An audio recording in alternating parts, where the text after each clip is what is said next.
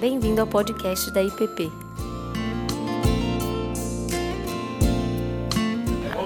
Mala pronta? Não. Oh, que legal! Vocês não têm pressa. Graças a Deus, que bom. Dá para ficar mais um pouco. Eu tô com a mala até no carro já.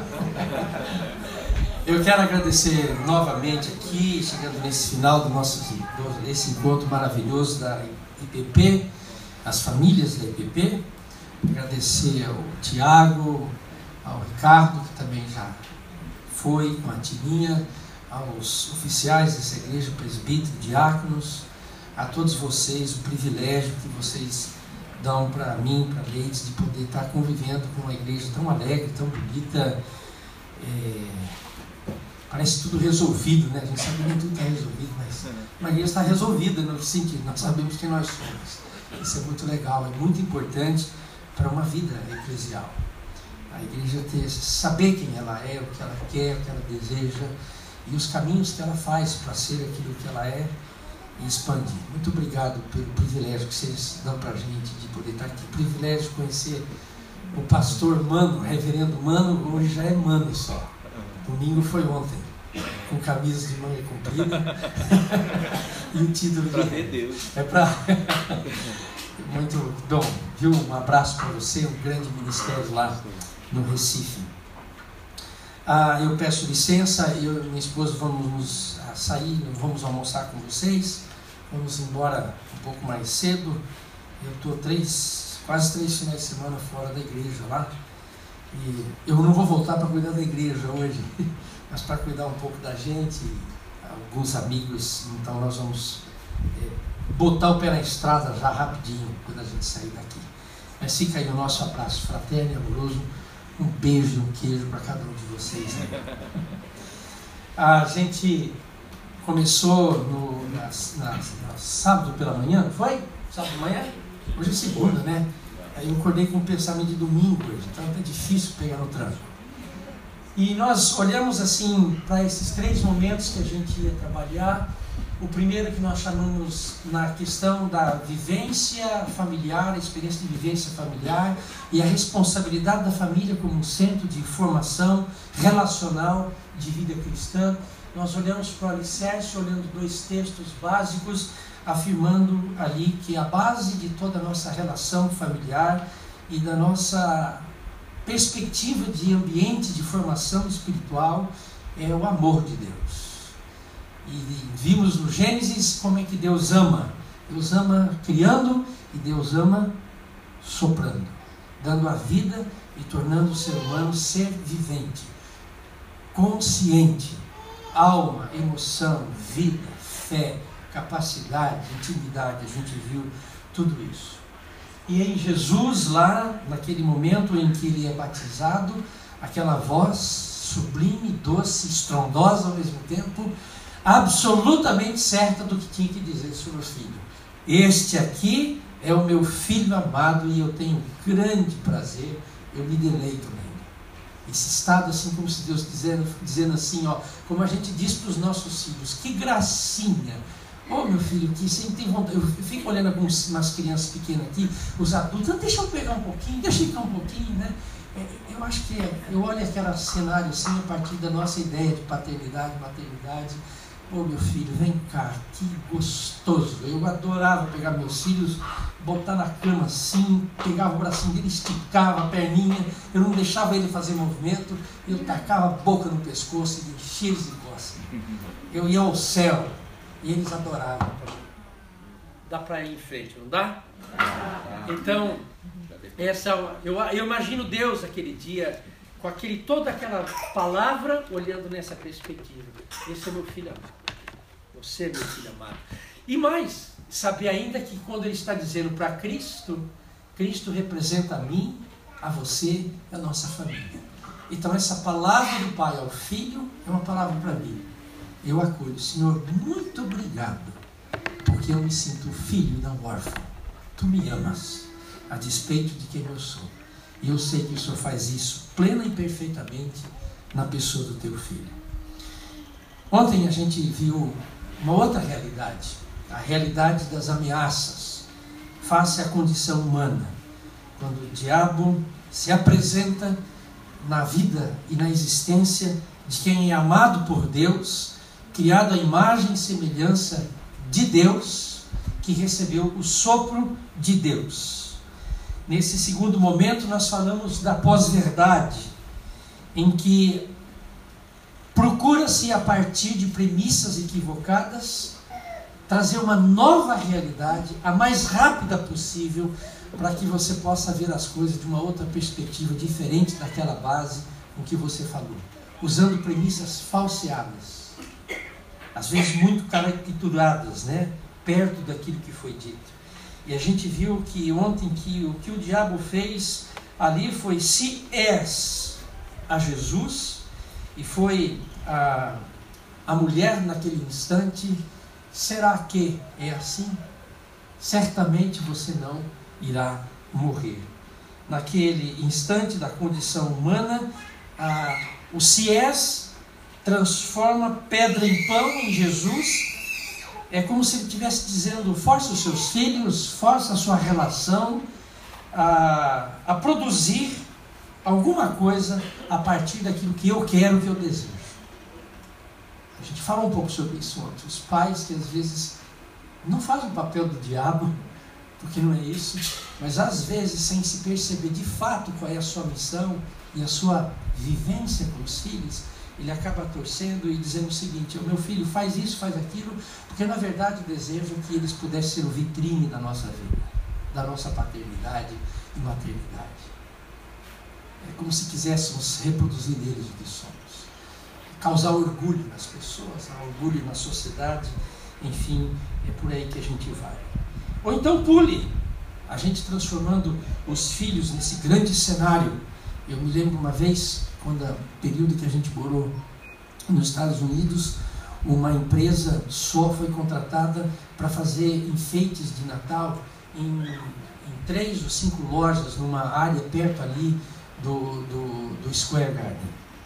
E isso eu li um jornal, um dos, dos canais locais onde a gente morava lá, e dizia o seguinte, que a turma estava brigando, a loja estava brigando com quem eles contratavam, porque ele fez a mesma coisa em cada loja, só com, com bonecos e cores diferentes, né? E, mas o sentido dele era o seguinte, eu quero mostrar o que eu sei fazer, o que eu sou. Então ele fez tudo igual e a turma estava processando. Eu fico pensando hoje, muitos pais fazem isso também, né?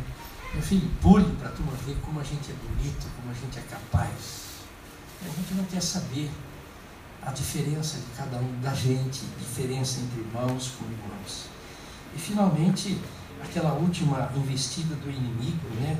quando ele instiga em Cristo a possibilidade dele governar todos os reinos, se ele prostrado adorar o diabo. E ali nós olhamos o perigo né, de instigar nos nossos filhos a sede de ter, de dominar como se a gente dissesse o seguinte: meu filho, você tem que aprender a ser, mas para ser nessa sociedade, nesse mundo, você precisa ter.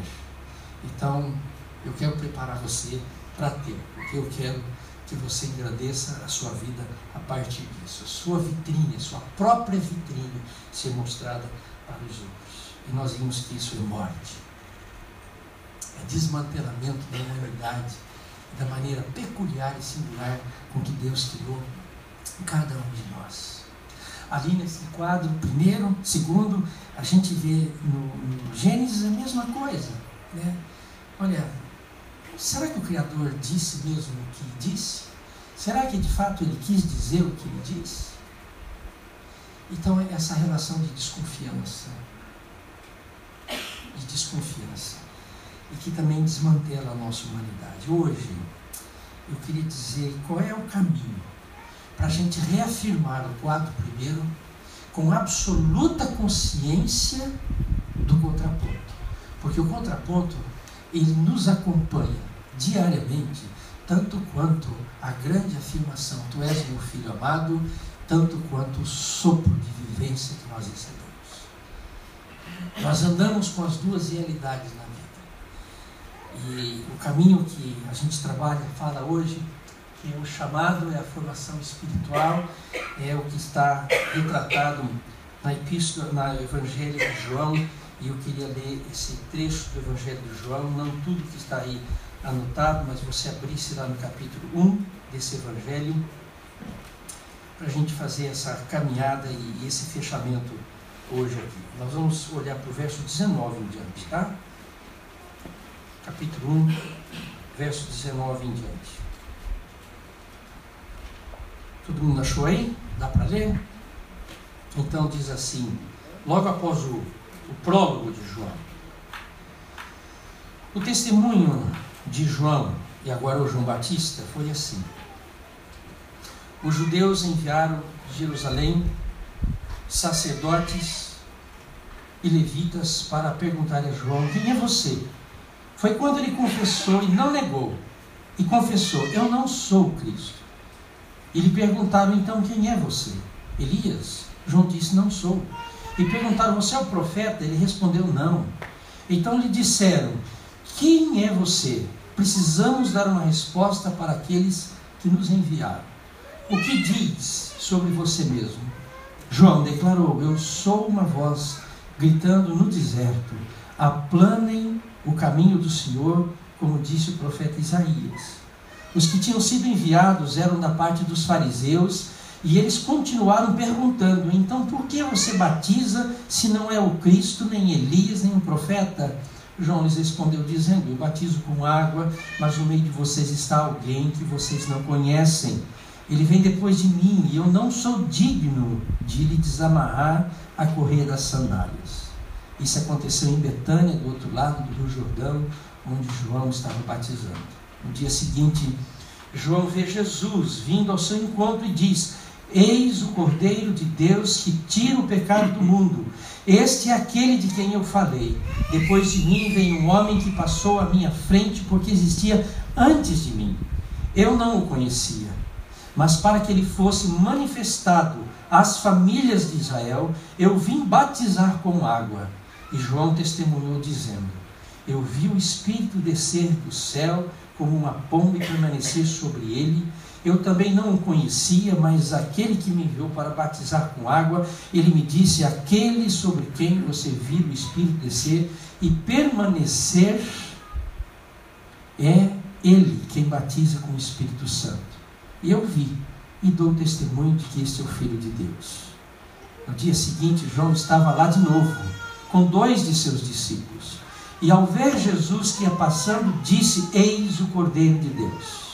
Os dois discípulos o ouviram falando assim e seguiram a Jesus.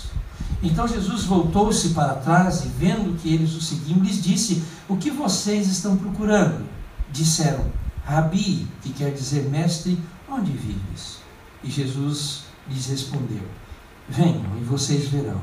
Então foram e viram onde Jesus vivia e ficaram com ele nesse dia. Era por volta da décima hora. André, irmão de Simão, Pedro, era um dos dois que ouviram as palavras de João e seguiram a Jesus. Ele logo encontrou seu irmão Simão e lhe disse: Nós encontramos o Messias. Então André conduziu Simão a Jesus e Jesus o viu e disse: você é Simão, filho de João, e será chamado de Cefas. Muito bem, nós temos aqui o prólogo, né, que a gente não leu, eu não vou falar muito sobre, sobre o prólogo, apenas dizer que o prólogo é exatamente o fundamento em Cristo, o cumprimento em Cristo de tudo aquilo que nós vimos na criação. O núcleo da criação. E agora, no Novo Testamento, João está dizendo: olha, tudo aquilo que vocês conhecem sobre criação, Deus presente, Deus que fala e o Deus que sopra, está cumprindo-se agora, totalmente na pessoa do Emmanuel. Deus conosco. Ele está conosco. Nunca deixou de estar conosco. De forma que o início do Evangelho de João, ele é logo de cara uma resposta de cura, direção espiritual e esperança para as pessoas. Porque o Éden está sendo recriado. O propósito do Éden está sendo recriado. Para que nós possamos viver para a glória de Deus. Para que Deus seja o centro da nossa existência. E que nós sejamos plenamente restaurados pelo ministério da vida de Jesus Cristo, o seu Filho. esse prólogo, portanto, trata de maneira definitiva de todo o tempo, em toda circunstância, da criação até a eternidade. É isso que João, é a grande mensagem dessa, dessa, dessa palavra de João. Ele serve então como uma espécie de embrião de tudo o que vai ser dito no Evangelho acerca de Jesus Cristo na reconstrução dos relacionamentos com Deus, comigo mesmo, com o meu próximo e com toda a realidade criada. Mas agora com uma dimensão de eternidade. É como se ele dissesse assim: Deus deu jeito para tudo aquilo que ele queria. Depois do pecado, depois da transgressão, ele está dando jeito definitivamente na pessoa do seu filho. E essa palavra bendita que aparece aí, palavra ou logos muitas vezes no nosso texto, ou simplesmente essa ideia de palavra, esse sentido vem muito além de uma palavra que é elaborada, que é dita e que é falada. O sentido é ideia, pensamento por detrás de uma palavra pronunciada. Mas uma ideia e um pensamento que não é apenas uma coisa etérea, mas concreta, porque vai falar na pessoa de Cristo, Deus encarnado, que por sua vida vai continuar mostrando, reafirmando o plano de vida de Deus desde a criação. Então, o coração, o centro, se no Antigo Testamento, lá no Éden, era Deus, a palavra que esse Logos é Jesus. E esse Logos, assim como no Antigo Testamento, um sopro tornou barro em carne, agora que Jesus é o perfeito homem e o último homem, o último Adão, ele habitou entre nós cheio de graça e de verdade. E vimos a sua glória, como a glória do unigênito do Pai. Pronto. Novo Testamento é um retrato real e materializado para dizer: Deus está presente. É um convite para que homens e mulheres, famílias, pais e filhos continuem crendo em Deus reafirmando a sua fé, porque ele habitou entre nós cheio de graça e de verdade. E na pessoa do encarnado, nós somos convidados a crer no Pai, no amor do Pai, professar o amor do Pai, acolher o amor do Pai, partilhar o amor de, do Pai e nos sentir novamente renovados e restaurados na pessoa do seu Filho Jesus Cristo. Então, essa palavra, viveu relacionamentos, essa palavra socializou-se com as pessoas. Essa palavra pisou o chão e fez uma história. Jesus viveu com a sua própria família, a partir do Pai amado, e viveu com os amigos da sua família, com seus irmãos e as pessoas que ele foi conhecendo a partir da sua relação de filho ou de Deus encarnado. E este Logos na sua caminhada de dia a dia, torna-se parte da história de muitas outras pessoas que vão se encontrando com o Senhor, vão sendo impactados por Sua palavra, vão sendo curados, vão sendo restaurados, vão se reencontrando, vão sendo libertos do poder, do poder daquele que continua a semear desconfiança, independência e ele pega pessoas em estado crítico e restaura essas pessoas. É Jesus que vem fazer isso. Esse é o perfil do Logos. Qual é o destaque na sequência do prólogo? Um homem chamado João Batista. E aí é que é o legal. É o fantástico. Eu vibro com esse evangelho do começo ao fim. Mas esse começo é bom demais. Porque ele pega um nascido de mulher e de homem para ser o testemunha viva daquilo que eu e você precisamos ser, como nós precisamos ser na relação com o Criador e com aquele que se fez carne. João Batista é o protótipo do que eu e você precisamos ver na relação, por exemplo, de família e filhos, nessa questão de formação espiritual. Porque João Batista tem a grande experiência de experimentar a relação com o Logos. Porque ele encontrou-se com Deus ele tem a convicção de que ele veio para isso, porque ele teve um encontro com Deus, mas ao mesmo tempo, João Batista, ele é protótipo no sentido de que a própria experiência dele de vida com o Senhor se transforma numa escola de formação espiritual. Através de relacionamentos cotidianos e ordinários. Não há um programa definido em termos de conteúdo daquilo que vai se falar o que existe é uma experiência de vida com o Criador e uma experiência de vida de convicção com o Cristo, que há de aparecer daqui a pouco no cenário de João Batista, juntamente com seus discípulos. E aquilo que torna essa experiência do seu coração e da sua vida, ele põe para fora. E diz assim, começa assim a narrativa: Ele veio para preparar o caminho de Jesus batizando as pessoas no Rio Jordão, perto de Jerusalém. É como se a gente pudesse renovar essa palavra a partir dessa ideia e da figura e da pessoa de João Batista e dizer assim para nós pais: nós viemos, estamos aqui, somos pais para gerar filhos, mas para sermos precursores e preparar o coração desses meninos e dessas meninas para um encontro pessoal com Emmanuel, Deus conosco.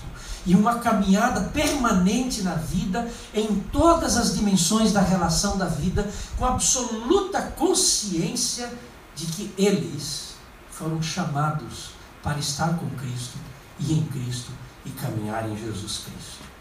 Então a proposta de hoje é que a gente se veja como João Batista nesse momento da vida, aonde a gente está. Há alguns aqui que estão filhinhos recém-nascidos, há outros que estão já com filhos esperando o neto.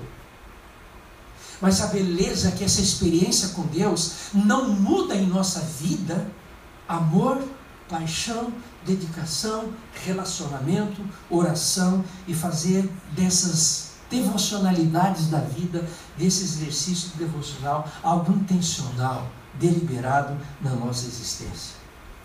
Assim como João, eu e você viemos para preparar, para proclamar arrependimento da corrupção, para proclamar a quebra da violência que o pecado promove na nossa vida e dos nossos filhos. Nós somos chamados para, ao proclamar, apresentar os nossos filhos para o batismo, como um sinal visível de que Deus está em aliança conosco de que os nossos filhos são parte dessa aliança de graça, de amor e de redenção também da parte de Deus para conosco. João, eu e você somos convidados a sermos testemunhas de Deus, de como? Como João fez, capaz de dar testemunho de Jesus. Porque Deus havia falado ao seu coração. Porque Deus havia falado com ele, revelado a ele a sua missão a partir de uma relação com o Pai. Ele foi testemunha, ele também foi essa testemunha quando ele veio para lidar com as pessoas do seu tempo, lidar com o coração de gente quebrantada, ferida, amassada, passando por situações econômicas, sociais e culturais as mais violentas possíveis. Israel já vinha de uma longa história de perda praticamente de identidade, sem saber se às vezes ela pegava o jeito grego, às vezes pegasse o jeito um pouco babilônico, se pegasse um pouco o jeito assírio, e se agora eles pegassem um jeitinho talvez de cultura grega e romana por causa do Império Romano que imperava ali. João Batista vem para dizer o seguinte: eu tenho uma nova identidade para vocês, eu tenho um novo referencial para vocês, o Emmanuel, Deus conosco. E é legal o perfil do testemunho de João Batista, porque para João Batista, à medida que ele vai cumprindo esse papel, vai desempenhando esse papel nas relações humanas, ele primeiro diz o que não é fé. O que não é essa fé? Ele diz assim: fé não é compartilhar, evangelho não é compartilhar com os nossos filhos ideias, ideologias e doutrinas. Não é pegar um manual específico e dizer o seguinte: vamos cumprir esse manual. Aliás, todas as vezes que na nossa história eu e Leites tentamos fazer isso, não deu certo. João Batista não procurou seguidores para ele mesmo, o seu, seu próprio propósito. Isso é fantástico. Eu não procuro filhos que sejam meus discípulos, mas que sejam discípulos de Jesus. Aprendam-se comigo. Vejam na minha vida o referencial. Amem por ver o amor. Mas vejam que por trás desse fundamento meu de relação, de afeto, de carinho, é Jesus que nos sustenta. Porque nós não podemos sustentar isso por nós mesmos. Ao invés disso, João procurou levar as pessoas a Jesus, a Cristo, com absoluta tranquilidade de que esse é a sua missão e essa é a nossa missão. Não manipulou as pessoas que Deus colocou na sua vida, não impôs as suas ideias, não colocou a sua própria vida como único exemplo de vida para as pessoas com quem ele se relacionou. Ele creu no poder constrangedor da verdade, que se revela por si mesmo no nosso coração pelo Espírito Santo. Mostrou a verdade sobre a liberdade das pessoas de entender a verdade por si mesmas. Nós não somos máquinas de Sherlocks. Falava da sua história pessoal, da sua história com o Evangelho, da sua história com Jesus, da sua história com as pessoas que ele encontrou pelo caminho. A sua vida falou pelo seu próprio sofrimento, pela sua própria dor, pelo seu conflito com Herodes. A sua vida, a sua compaixão, o seu compromisso, o seu destemor foi o maior conteúdo de discipulado que ele podia passar para os seus filhos. Ele testemunhou a presença de Deus na sua vida, a presença de um Deus compassivo e dinâmico. João foi testemunha do princípio de João 13:35, texto falado por Jesus. Se vocês tiverem amor uns pelos outros, todos vão reconhecer que vocês são meus discípulos. E os filhos também nos Que nós não fomos apenas protestantes evangélicos e que o nosso desejo não foi apenas que eles frequentassem escola dominical mas que eles se apaixonassem por um Deus vivo, na pessoa do seu Filho Jesus. Se encantassem com quem Cristo é. Esse Cristo que pisou a história, que viveu e que se relacionou com as pessoas. Foi um cidadão pleno dos céus na terra, como diz Santo Agostinho. Ele testemunhou sobre o Cordeiro de Deus. Que cordeiro é esse? Ele define, é aquele que tira o pecado do mundo. E um judeuzinho novo sabia muito bem o que era um cordeiro. E eu tenho certeza que quando ele aborda, ele afirma Jesus como cordeiro, como revelação, como escolhido de Deus, ele está lembrando do passado, qual foi a função do cordeiro na saída do Egito. De assegurar que as famílias pudessem estar asseguradas da morte ou contra a morte. Que a família permanecesse intacta e pudesse continuar a sua história de povo de Deus. Essa é uma resposta à declaração. E nesse, nesse caminhar, João Batista está com os discípulos e fala: Olha, eis aí o Cordeiro de Deus que tira o pecado do mundo. E aí eu acho uma pobreza da nossa língua nessa, nessa eis aí, apontando. Eu acho muito bonita a tradução em inglês. Behold, the Lamb of God. E aí eu fui dar uma olhada nessa palavra behold no grego. Edo que é quase sempre traduzida em quase todas as, as, as versões em inglês, behold. Que às vezes é traduzida como é em português, olhe e veja. Mas no grego, behold tem um outro sentido mais profundo. Cuidado, preste atenção, esteja atento, abra os seus olhos. Algo muito importante está para acontecer na verdade, para João dizer, já está acontecendo, porque olha o cara aí. Não deixe isso passar dos seus olhos e do seu coração. E eu abro aqui um espaço para dizer o melhor momento dos pais fazerem isso para os filhos. É desde que o filho está no ventre. Eu dialogava muito com os meus filhos na barriga da deles E quando eles nascem, você começa a cantar com eles. Você canta cânticos de louvor. Leia salmos. Eles não entendem nada. Vão fazer a cara, a mesma coisa, se você mostrar uma laranja para eles. e eles vão crescendo. Mas você vai falando. Behold, behold. É você que tem que fazer isso. Deus não vai mandar anjo para trabalhar a alma e o coração dos seus filhos. Esposo e esposa também. Isso é um diálogo de parceria entre esposo e esposa. Behold, meu amado. Behold, minha amada. Cristo está aqui presente. Vamos nos encorajar, vamos seguir em frente. Ele está intervindo em nossa vida ainda hoje. Behold significa, segundo Paul Ranier, pare e dê uma olhada no que Deus está fazendo. Não perca tempo. Transforme seus olhos medrosos, perdidos de si mesmo para olhar o mistério de Deus vindo aqui.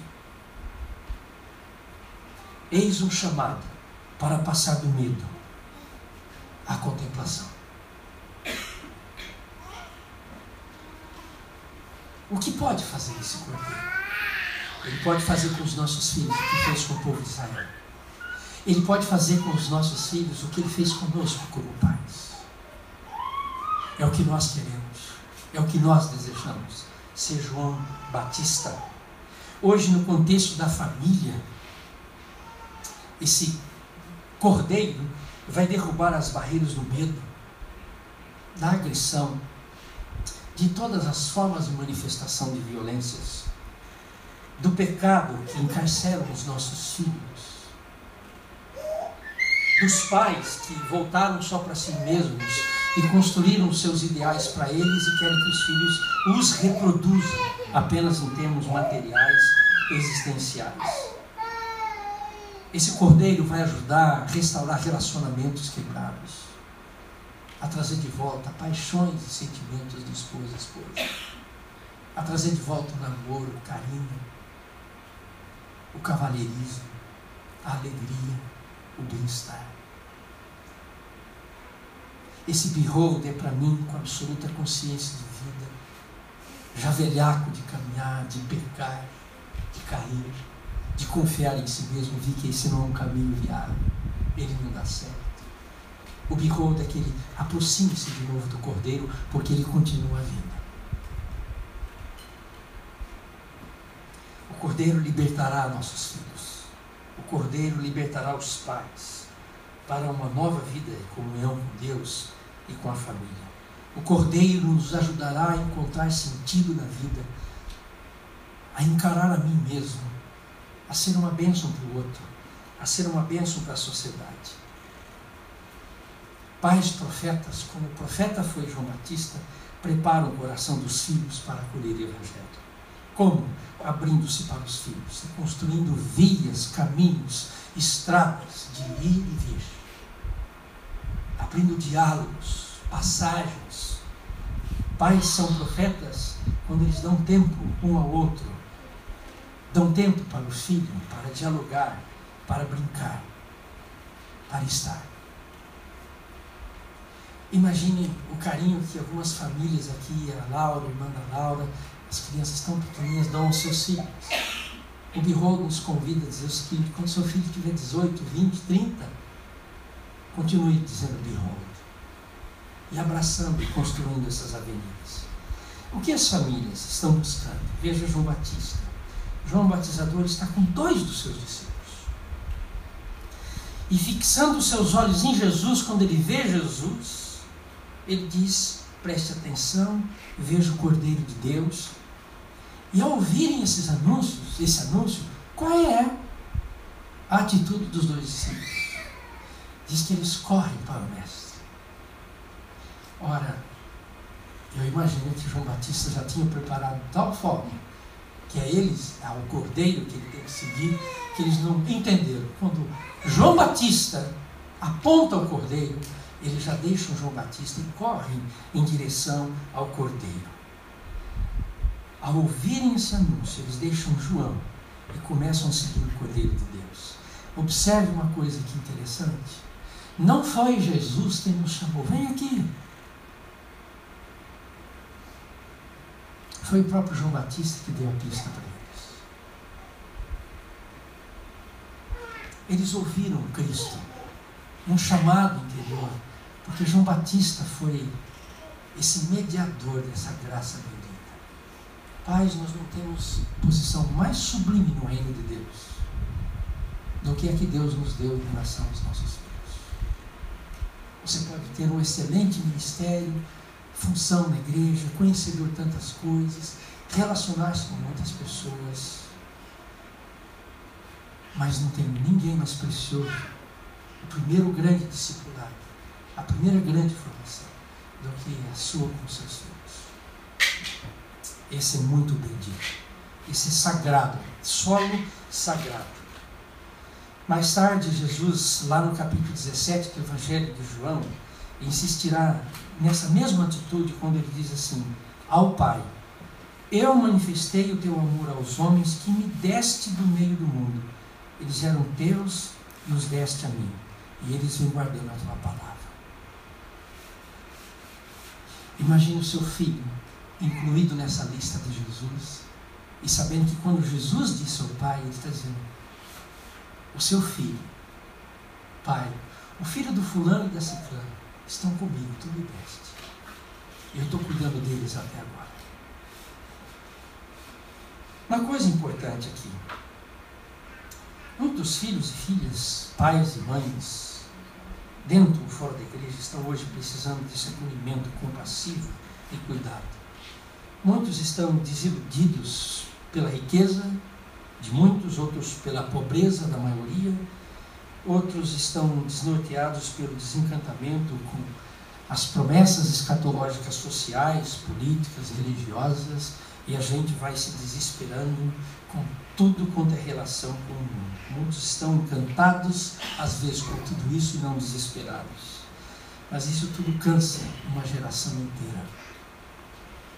Pais e filhos. A figura dos pais Diante desse quadro, cristãos é revisar as expectativas, os interesses, os desejos, os sonhos e a maneira de ver as coisas. E Deus que colocou você numa relação com o filho exatamente para isso. A figura dos pais é exatamente essa. Jesus, o Cordeiro, olhou para os discípulos de João assim que eles foram ao seu encontro. Não os abandonou. E diz para eles, ou faz uma pergunta legal para eles. Qual é a pergunta que Jesus faz aos discípulos? Quem se lembra? O que vocês estão procurando? O que os nossos filhos estão procurando? Quando eles começam a se inteirar da crise familiar, que a gente começa com o pai e mãe passar para eles as nossas instabilidades, os nossos medos, o que eles começam a procurar? E a quem eles começam a procurar? Eles vão encontrar gente para todo lado, de todo jeito. O João Batista está encaminhando os filhos a Jesus. E é Jesus que pergunta: O que vocês querem? Essas foram as primeiras palavras de Jesus no Evangelho de João. E essas também são as primeiras palavras de Jesus para os pais e filhos da redenção nos nossos dias. Na verdade, a pergunta de Jesus quer saber uma coisa: o que você deseja? O que você quer? E nós também podemos fazer essa pergunta hoje. Pai, o que nós queremos. Filhos, o que desejam. Jovens, o que de fato a gente quer. Adultos e idosos, qual é a nossa? A resposta dos dois discípulos. Rabi, mestre, onde você mora? Eu acho lindo isso aqui. Quando o nosso segundo filho casou, ele disse, pai, eu estou saindo de casa, vou para meu quartinho.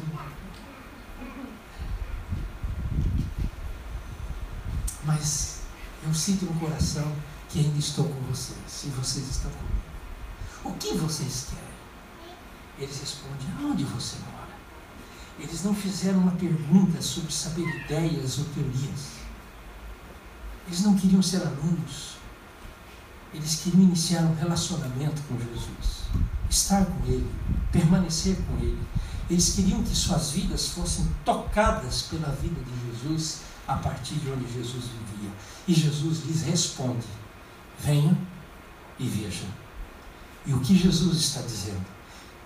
venham e vivam uma experiência de relacionamento comigo, de amor, de conversa, de diálogo e de liberdade. E os dois foram e permaneceram e ficaram com Jesus.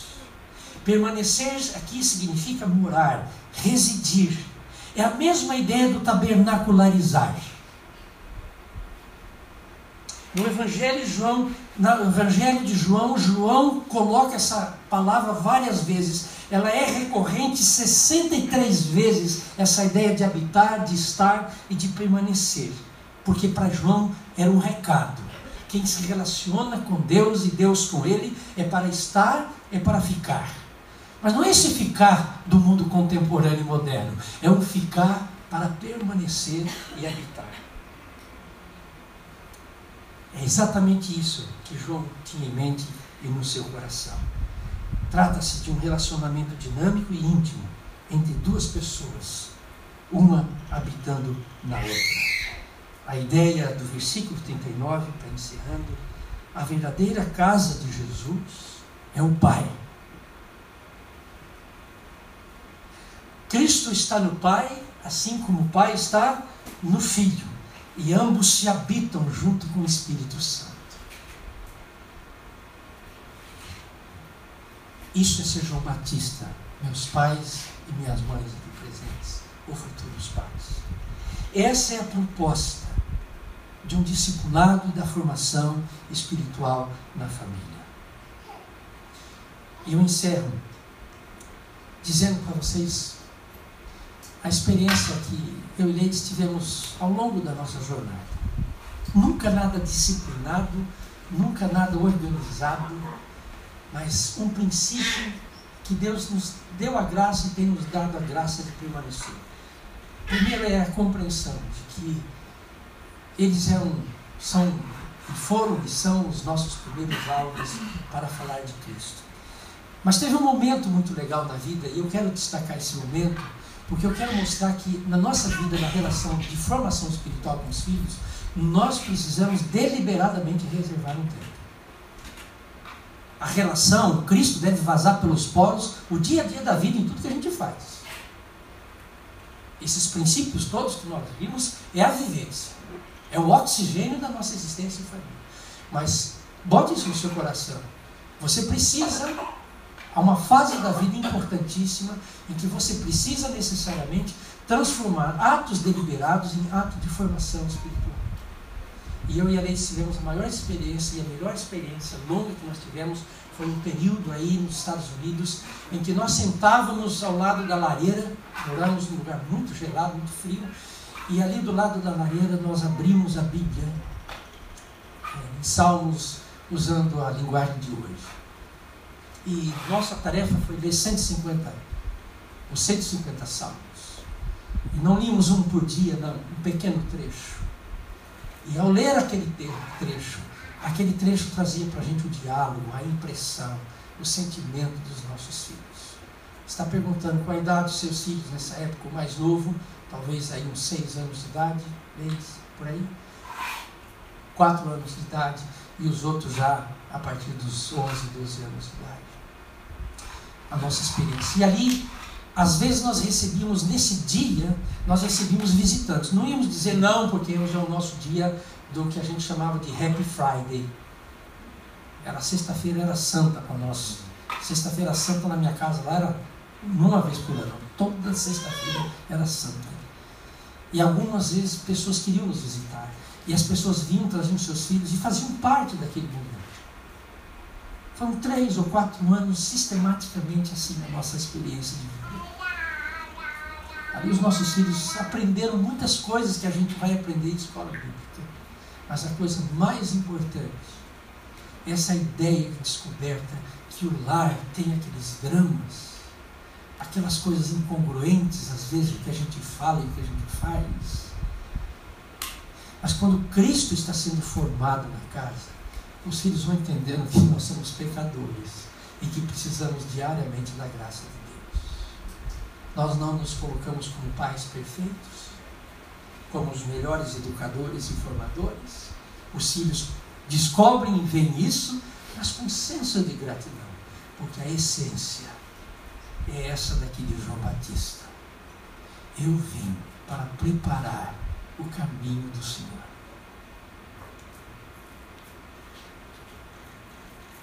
Bem-aventurados são todos os que trabalham na educação cristã na igreja. Mas fundamentalmente, abençoado e bem-aventurado, vão ser pai e mãe. E essa é educação para a vida. Hoje os filhos ensinam a gente bastante coisa. Todo dia meu filho termina aqui, Tiago. Todo dia meu filho, um, sobrou dentro de casa, né? o Guilherme chegou para mim, pai, eu, eu já estava sentindo que ele queria dizer umas coisas para mim. Ah, pai, sabe que quando o filho começa a sugerir muitas coisas para você por dos 20 anos, ele tem alguma coisa para te ensinar. e ele acredita que vai ser bom. E eu fiquei meio tenso. Será que esse cara vai querer ensinar? Vem ensinar do pecador. Né? Rapaz do céu, eu vou ficar envergonhado. Será que ele pode me ensinar? Então, um dia, numa conversa informal, ele solta as coisas. Puxa vida. E eu me segurei ali, não segurei em oração, não. Eu fiz pensamento, força do pensamento positivo, não escabucha. eu preciso mais de coração, preciso vergonha na cara e aguentar, porque, porque a pai para ter resposta e, e, explicar as coisas que o filho aponta é terrível, né? E a gente não aprende, né? Pensou que coisa chata? Não aprende. E ele trouxe, eu segurei o coração humanamente. Aí tem uma hora que não, Deus, eu preciso de graça, senão eu estou. e trouxe tanta coisa boa, tanta palavra boa, tanta sugestão boa, e disso eu e ele vamos fazer um curso juntos.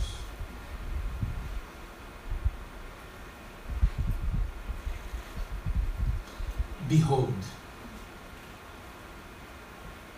eis o Cordeiro de Deus, meu filho. Papai foi chamado para fazer isso para você. Behold, minha esposa, meu esposo, eu fui chamado para te ajudar a olhar o Cordeiro. Olhemos o Cordeiro. Prestemos atenção no Cordeiro. Sejamos profetas do Cordeiro. Indiquemos o Cordeiro e temos coragem de abrir mão. Eis o Cordeiro. Eles vão, mas nós entregamos para o Cordeiro. O Cordeiro vai continuar cuidando deles, porque eu e você até então fomos apenas instrumentos. Eles não ficaram bons, não ficaram juizados, não estão certinho porque pai e mãe estão certinho. Eles estão porque pai e mãe foram fiéis ao Cordeiro. E o cordeiro sabe o que sabe fazer. E ele faz. Vamos ficar em pé. Pastor, um dos pastores, Tiago, vem orar aqui.